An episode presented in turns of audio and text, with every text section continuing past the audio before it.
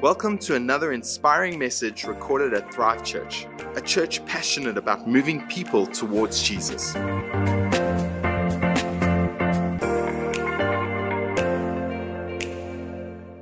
Um, and you are welcome to take your seats as you continue to applaud them.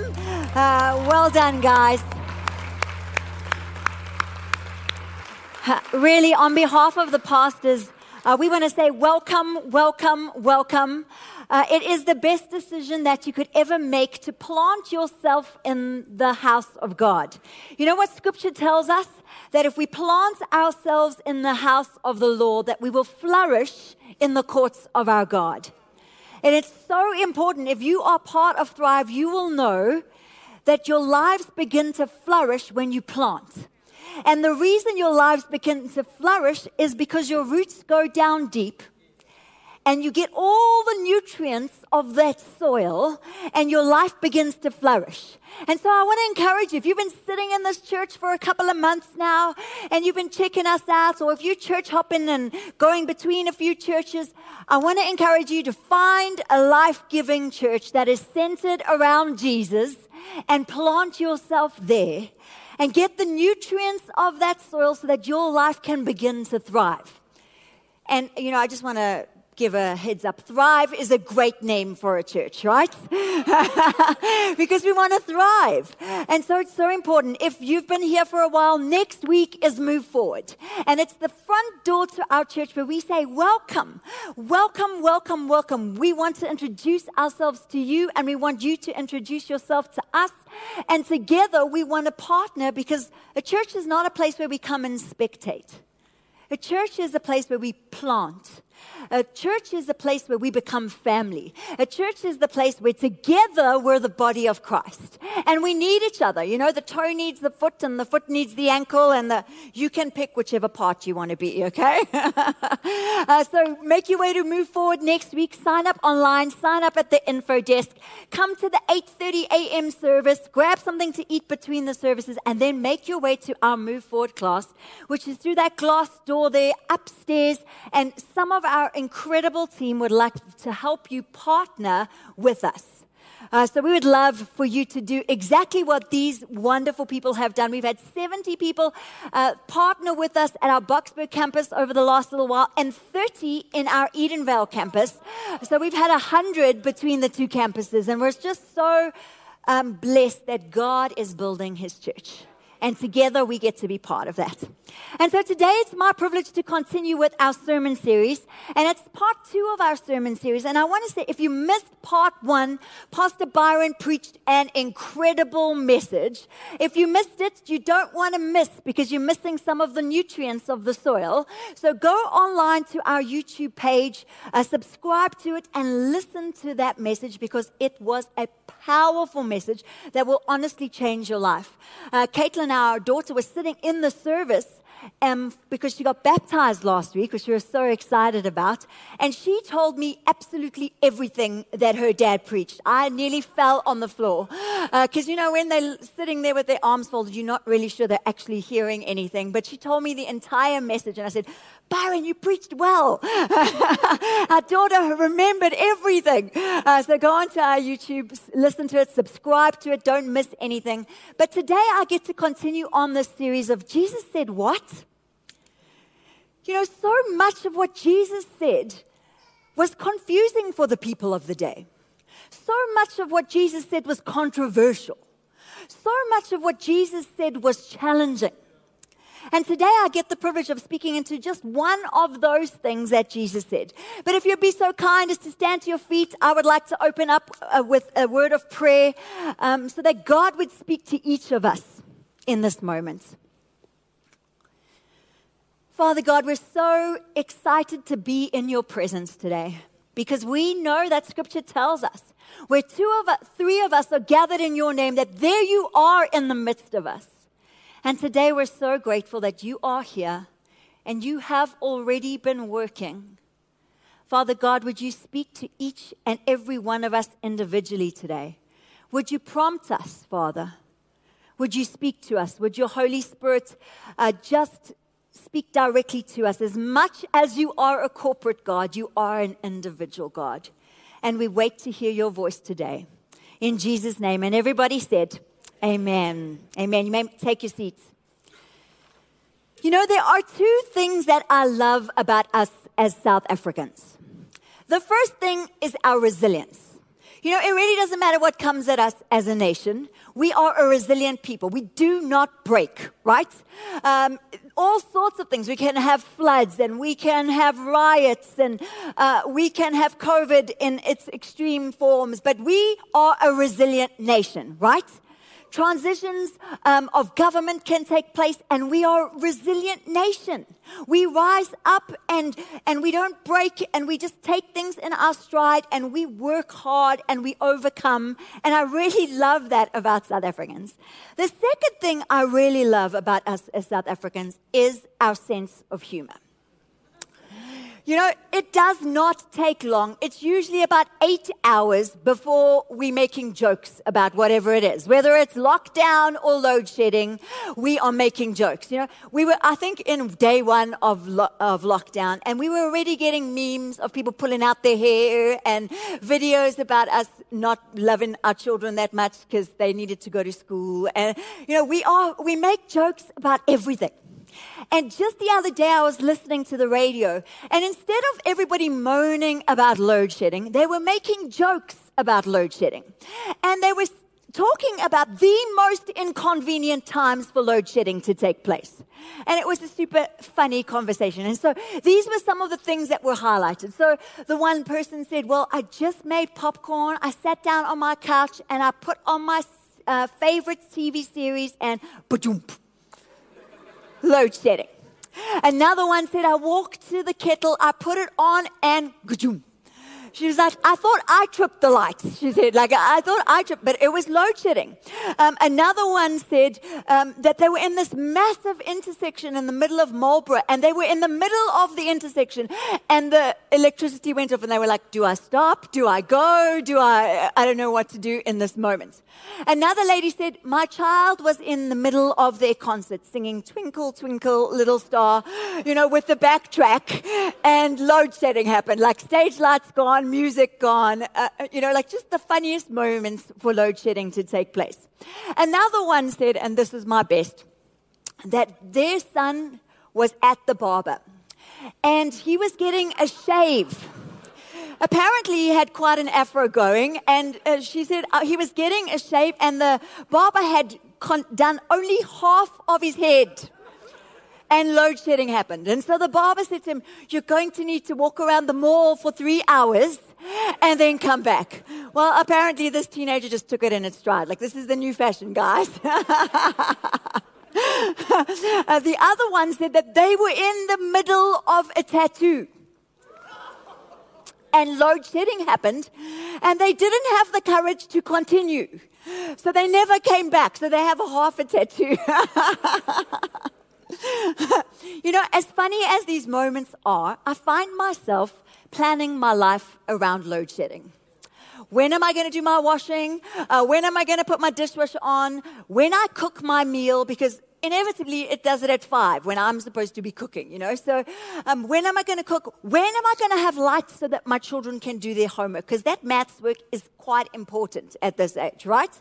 Actually at any age, but it, it's important. And so I find myself planning my life around load shedding. Just the other day, we went for a meal to a beautiful couple at our Edenvale campus's house, and they literally kicked us out because load shedding was about to take place. We were talking way too much. They're like, go out of the gate and you can talk to us there because load shedding is about to take place and I will not be able to open my gate for you. and so they went out, we went out, and load shedding happened in that moment. So I plan my life around load shedding. I'm not sure about you. I'm sure you plan your life around load shedding as well.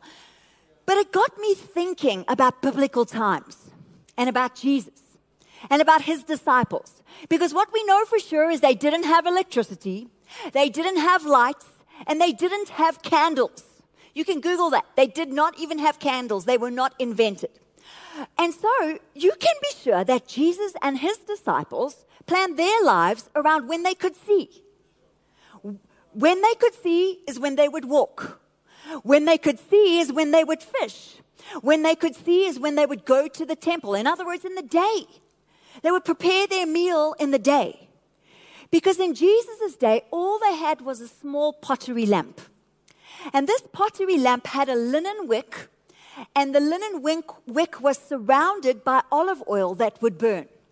And as you can imagine, a little pottery lamp did not light up a massive amount of space. So when the sun went down, it was dark, aside from this tiny little lamp, which, I mean, wouldn't begin to eliminate the darkness that was setting over the land at the time. And so it's into this backdrop that Jesus says one of the strangest phrases of all time. One of the, the phrases that, like, Jesus, you said what? Um, you know, he said one of those phrases into this backdrop. And so if you have your Bibles, if you'd be so kind as to turn uh, to John 8, verses 12 with me, uh, if you have it, otherwise it will be on the screen. But this is one of those incredibly crazy phrases that Jesus spoke. John 8, verse 12, and I'm reading from the NLT, and it says this and Jesus spoke to the people once more, and he said, I am the light of the world. If you follow me, you won't have to walk in darkness because you will have the light that leads to life.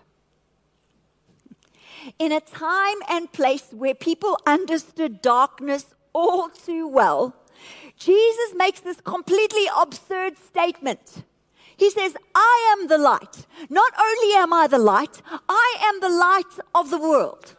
Now you can imagine his disciples going, Jesus, like I've been with you when the sun sets and you are not the light, okay? Like I don't see you illuminate, you don't exude light, it doesn't come from you. So you can imagine this must have been a confusing statement to have heard from Jesus. But it's so important that when we read scripture, that we understand the context into which this phrase was spoken. And so, what we need to understand is that this time, when Jesus said this, they were in the middle of the Feast of Tabernacles. Just two chapters before, tells us that Jesus was in Jerusalem for the Feast of Tabernacles. And the Feast of Tabernacles was a seven day feast. I mean, I want seven day feast. Like Christmas, I feel is too short. Like, could we have a seven day Christmas feast? You know, we have a two day Christmas feast because it's Pastor Steve's birthday the day after Christmas. So we have Christmas and Boxing Day, but I'd like a seven day feast. And so they had a seven day feast in which they celebrated God's goodness, God's faithfulness to the Israelites.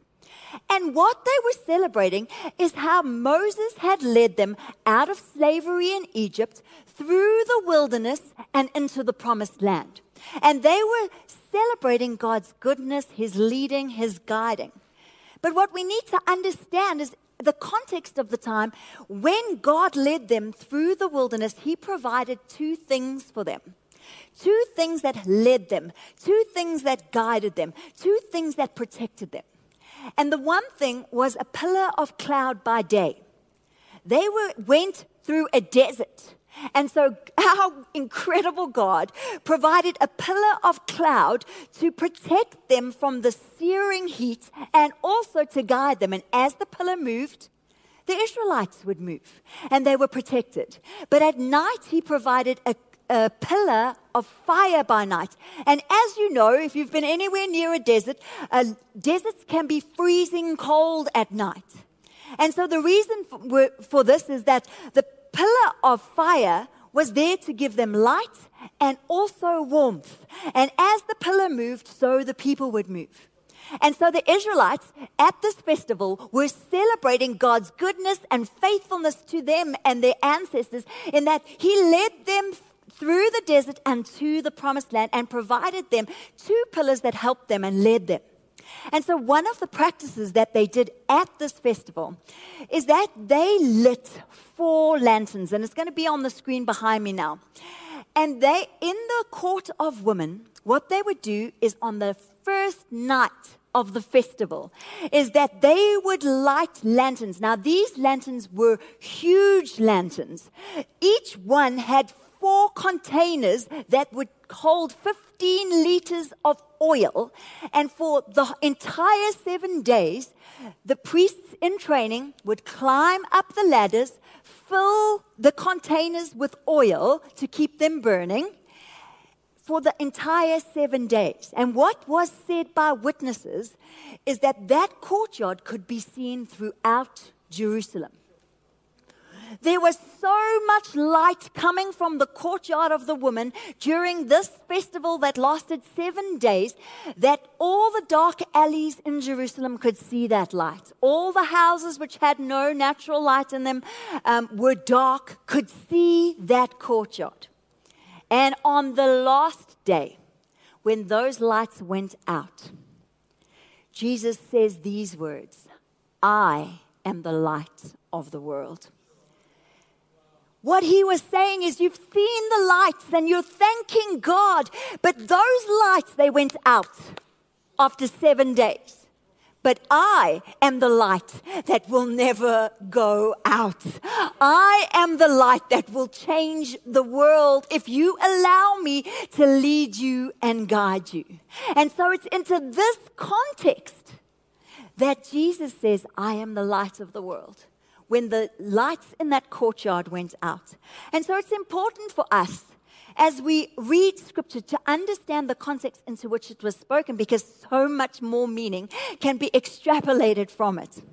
The second thing uh, that is important when reading scripture is to understand the words themselves. And so we're going to go back to this text for a moment. We're going to read the scripture again, and then I'm going to highlight some of the phrases that were spoken and extrapolate just some of the meanings so that it gives us way more depth and understanding and meaning. So we, let's go back to John 8, verse 12. And it says this.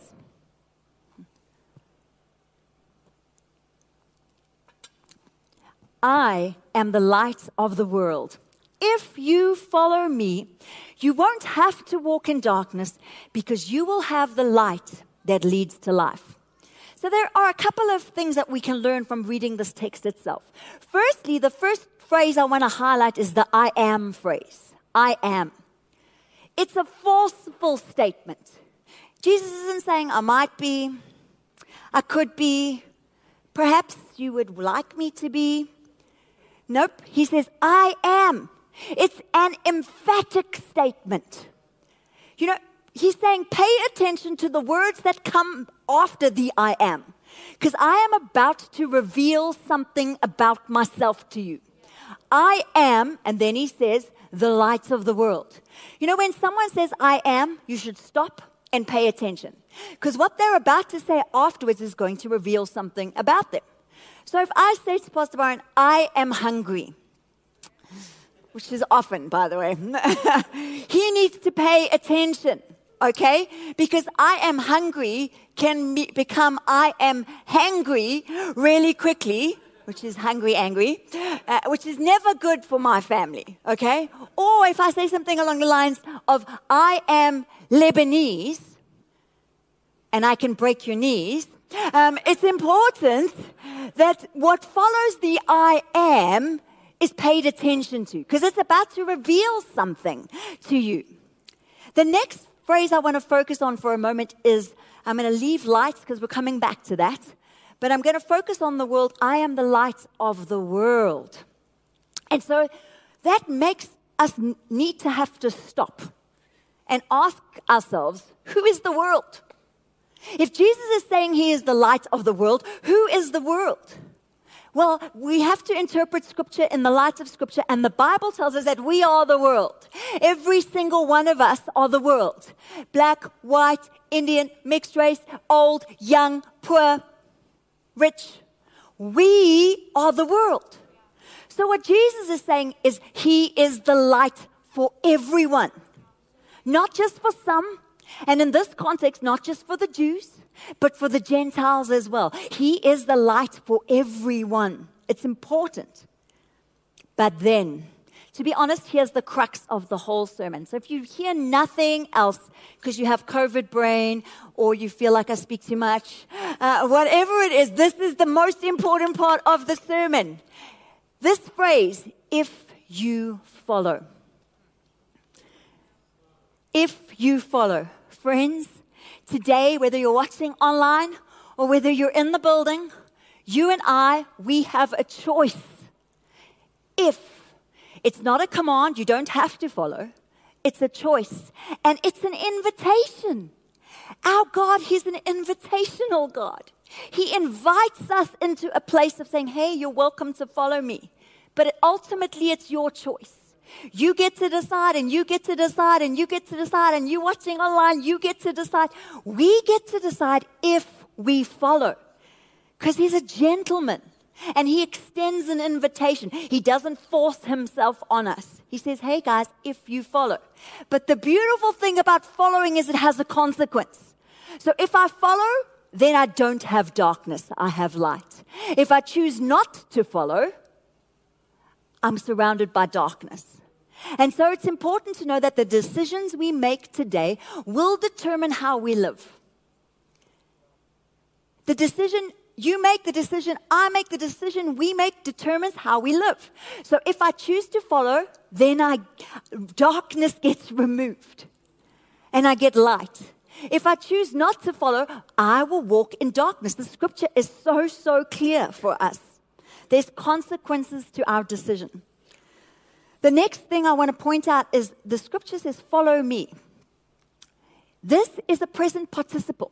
In other words, it's a daily decision to follow. It's not follow once, right?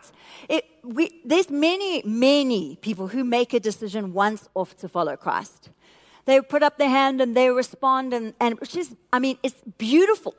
But it stops there. They're like, I made the decision. No, friends, every single day, you and I wake up with a new decision as to whether we're going to follow Jesus or not. It's a daily following, not a once off following. And then the final phrase I want to point out and highlight today is this phrase that says, You will have the light that leads to life. The light that leads to life. And so, what is this life?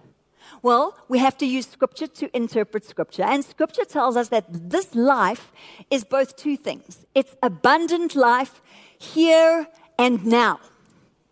Here and now. In other words, you and I, no matter the circumstances, because circumstances will come and circumstances will go, but we can still have an abundant life in the here and now. Because we have Christ who is leading us and guiding us and giving us the light that leads to life. So that's the first life we can have. And the second life we have access to because we choose to follow him is eternal life on the day that we die. Then scripture tells us absent from the body, present with the Lord, if we are following him. And so now we've had a, a brief look at firstly uh, the history into which the scripture was spoken and the, the culture of the day into which the scripture was uh, spoken, but also the words themselves. Uh, and the words are so powerful. When you just take a moment and ask some questions, we learn so, so much. And so we've had a look at that. But now I want to have a look at the metaphor of light. And I believe that Jesus chose this metaphor of light because it transcends time. In other words, life is as important today as it was then. Am I right? Do you value your lights, uh, your electricity? Like, do you value the fact that you can see? Okay, only me. well, I do. And so light is as important today as it, as it was then. And so we understand fully the importance of that metaphor because Jesus used one that we would understand its relevance, irrespective of the age. And so there are two things that you and I that we can learn from the symbol of light today. There are many more. I've just chosen two because I feel like these are the most powerful two for today. The first thing that light does is it removes darkness. Light removes darkness. You know, when I was growing up, my younger sister Kim was petrified of the dark. Petrified. So much so that she would sleep with her bedside lamp on. Now, for most people, this isn't a problem, except the fact that Kim and I used to share a room. which was a huge problem for her irritated older sister. So my older sisters each had a room, and then Kim and I shared this room, and Kim would insist on sleeping with her lamp on. And so the moment I thought she was asleep, I would switch off that lamp because it would be so irritating. But many a time I got the timing wrong, and Kim would be crying because she wasn't quite asleep and it was too dark. And uh, she was so afraid of the dark that when my dad would get home from work, he would often ask for his slippers. And so she would have to go all the way up the passage to his room to fetch his slippers. But she was so afraid that as she walked, she would switch on bedroom light number one, passage light number two, bathroom light number three, bedroom light number two, bedroom light number three, and then my parents' bedroom light. Grab his slippers, then switch all the lights off uh, as she came back um, to be with us and to give him his slippers. And I actually think he did that on purpose. He never really asked me to get his slippers. I think he did that uh, so that um, Kim could overcome her fear of the dark, which she did, by the way. My dad and her prayed and they overcame that. It was the most beautiful thing. But what I realized years later is that Kim wasn't actually afraid of the dark itself, right? She was afraid of what she couldn't see in the dark of what might have been hiding in the dark. So it wasn't the dark itself, but it was what could have been hiding in the dark. And the reason she put on the light was so that the light could remove the darkness. Friends, when Jesus tells us that He is the light of the world, what He is actually saying is He is the one who removes the darkness around us. And there are two darknesses that he's talking about. Firstly, it's the darkness of this world. Scripture tells us that this world is Satan's, his, it's his dominion. He's the ruler of this world. Which sometimes as Christ followers could be like a little bit frightening. But because we follow Jesus, we have a light that removes the darkness around us. And we do not have to be afraid because the light of Christ lives in me and it dispels, it removes, it pushes the darkness of the world away, the darkness around us. But not only does it remove the darkness that is around us, but it also removes the darkness that is within us. Friends, whether we like to admit it or not, we all have sin, which we like to keep from each other and from God. But I just want to give us all a little heads up. God sees and God knows. There's no hiding anything from God. You know, we can be like Adam and Eve, right? And run and hide, but He knows. And we might be a little bit more successful at hiding our sin from each other, but only for a season. Only for a season.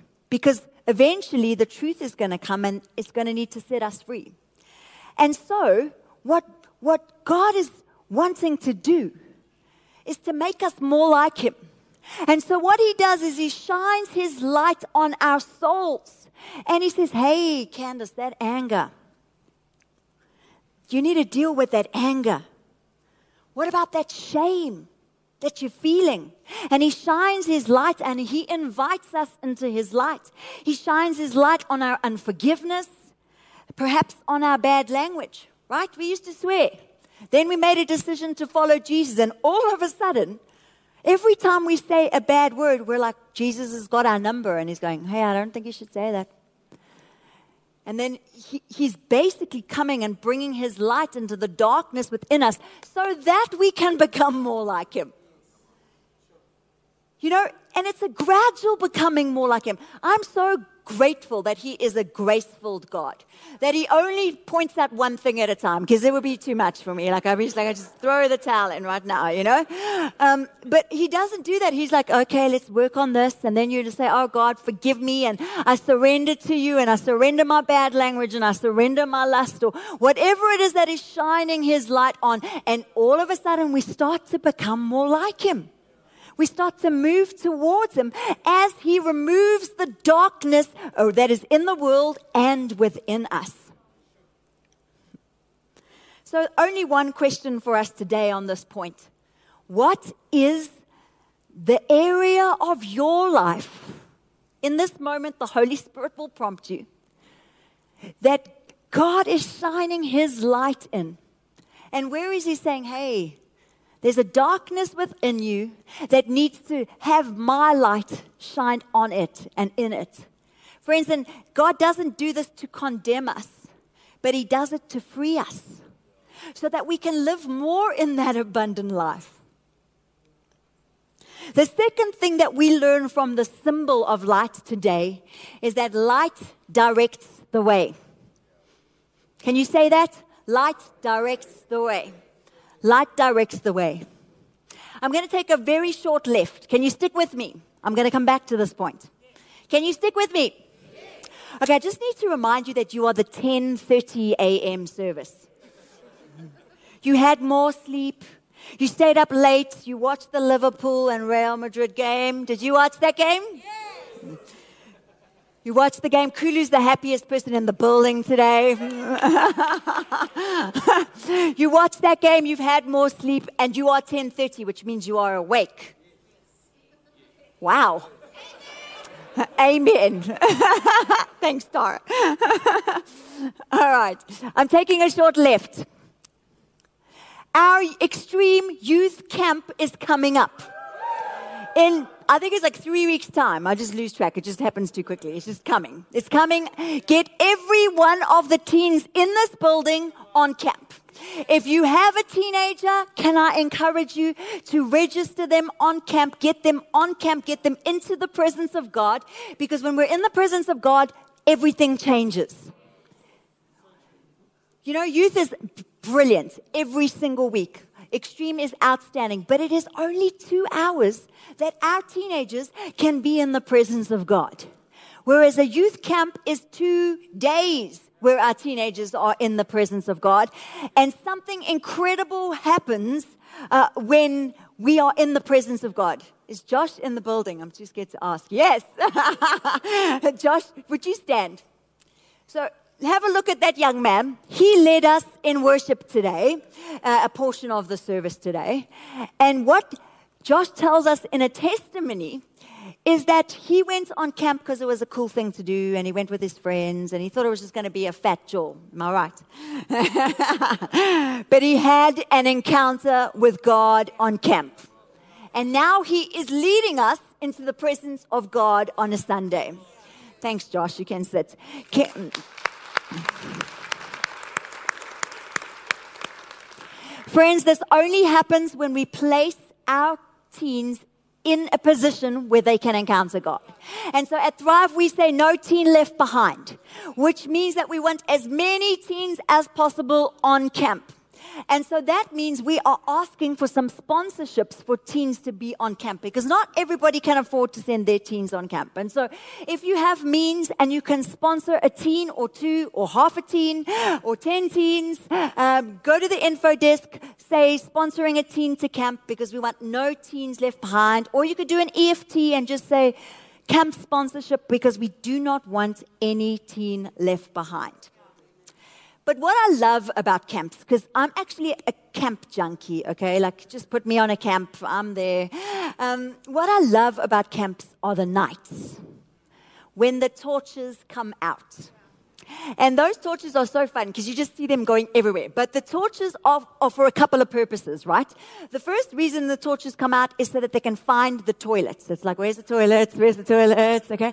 The second reason is to find their friends, okay? Like, are you my friend? Are you my friend? Because it's super dark on camp. Another reason that the torches has come out is so that they can find their way to the meeting hall right?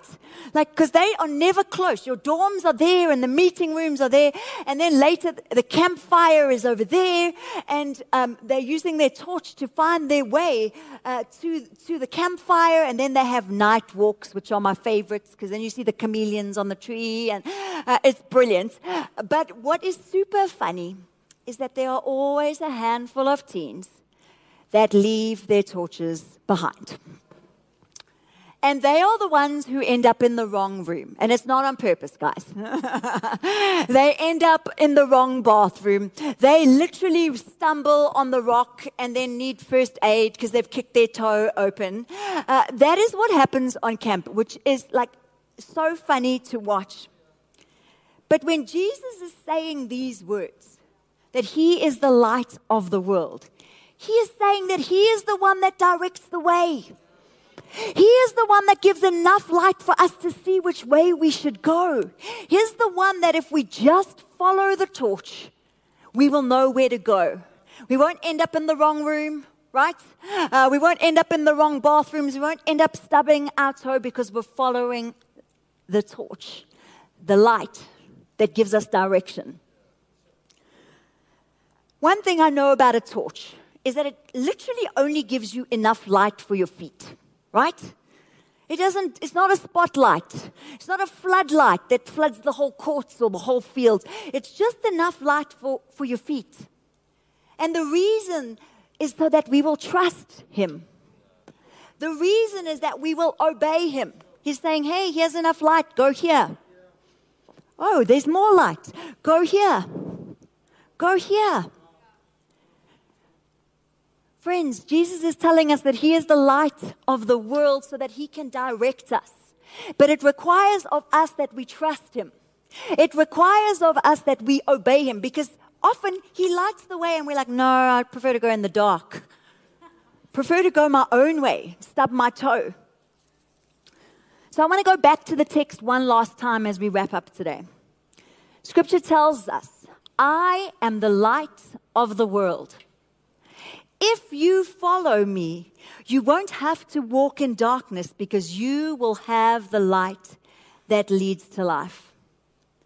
Friends, the whole point of this entire message is that there's this phrase that says, if you will follow. Friends, you and I, we're invited to follow. And if we follow the light, He will remove the darkness. He will remove the darkness in the world. He will remove the darkness that resides within our souls. And not only will He remove the darkness, but He will start to lead the way. He'll start to light the way. He'll say, Come this way, come this way. You won't hurt yourself if you come this way. You know, a few weeks ago, our family, we spent a weekend in Cape Town and we did all the sightseeing things. And the, the day before we were meant to leave, because we'd done Table Mountain and we did like all the super fun things, Pastor Byron says to me, Let's go and do the castle in Cape Town. I did not know there was a castle in Cape Town. Anyone know there was a castle in Cape Town? Okay, well, there's a castle in Cape Town and it looks like that.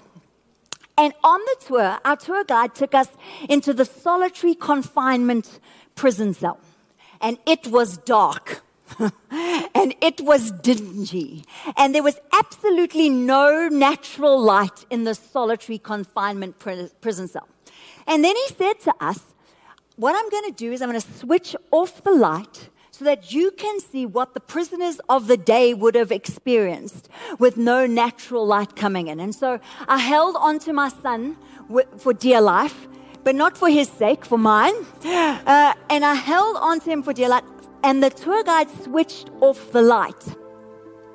And it was pitch dark. And it was frightening. And I could not see my hand in front of my face. And I thought, like, these poor prisoners, this is what they experienced in the day.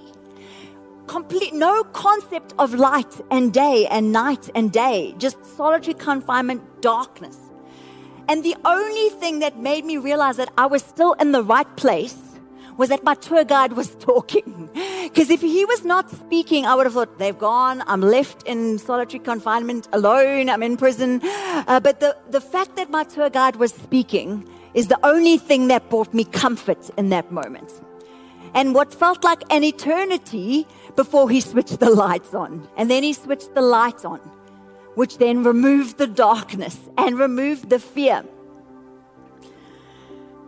Church, so many of us are walking around in darkness, unnecessarily afraid, because we just won't switch the light on because we won't invite the light of life to lead us. And it's so unnecessary to walk around so afraid and to walk around uh, in the darkness because all we need to do is switch on that light. And when we do, what it means is that uh, we will live and learn from Jesus' life here on earth. And when we turn on that light, it means that we will listen to his words. And when we learn from him, it means that we will live a life filled with the presence and the power of the Holy Spirit. And when we invite the light of life into our lives, our characters will become more like him. And we will live in forgiveness and we will live trusting him and we will live obeying him and our past will be truly forgiven, and we will have a purpose for living right now, and one day heaven will be our home. You know, I heard a story the other day of some children. And they had started on their journey and they were full of joy because their father had given them every single thing that they needed to make the journey, including a torch to light the way. But there was just one problem. As odd as it might have seemed, the children weren't using their torch. They carried it with them, but they never turned it on. And to be honest, it was sad to watch. To watch their progress as they agonized over every single step, as they stumbled forward. They were falling forward, but all the while not putting on their torches and they complained about the darkness and they allowed discouragement and depression to grip their hearts. And they wondered if their father had forgotten them. But all the while, they failed to turn on their torch. Friends, today, you and I, we have an opportunity in this moment to follow the life that leads to light and to turn on the torch in our lives. And so, would you be so kind as to bow your head, close your eyes, and we're just going to take a moment to respond to what we've heard here today. Perhaps you've been in church for years, or perhaps today is your first day. Welcome. But today you get to make a decision, a decision to turn the light of Christ on in your life. And so, in a few moments, I'm going to ask you to pop up your hand, and I'd love to include you in a prayer. And this prayer is a prayer where you are just saying, God, I want to follow you. God, I, I, choose today to follow you, Jesus, and to allow your light to dispel the darkness in the world around me, to dispel the darkness in me, and I want you to lead and guide me. And when we make this decision, what we need to know is our past is forgiven. We have a purpose for living today, and home will be our heaven one day. And so, on the count of three, I'm not going to prolong this uh, any further. If you, with every head bowed, every eye closed, if you want to make a decision, if you choose to follow Jesus today, I'm going to ask you to pop up your hand, and I just want to include you in my prayer. And so, if that's you, would you pop up your hand? One, two, three. Right where you are, I'd love to include you in my prayer that's you today, would you pop up your hand? Thank you. I see that hand. Thank you at the back. I see those hands. Thank you over here on the left. Today's the day you want to choose to follow Jesus, to make the best decision of switching on the torch. Friends, let's not walk around afraid. Let's not walk around frightened. I'm, my eyes are on the balcony. If you want to indicate to me that you'd like to be included in my prayer, would you raise your hand? Love to include you in this prayer. You want to turn the light of Christ on. Thank you. I see all those hands at the back. One last call. If you'd like me to include you in this prayer, would you pop up your hand? Thank you at the balcony. I see that hand. Thank you. All right, Thrive 1030. Let's pray this prayer together. Would you repeat after me? There's so many people who have made a decision to follow Jesus today. Would you repeat after me? Dear Lord Jesus, for far too long, I've kept you out of my life. And I know that all along you've wanted a friendship with me. But that my sin, it separated me from you. By faith today, I gratefully receive your gift of salvation.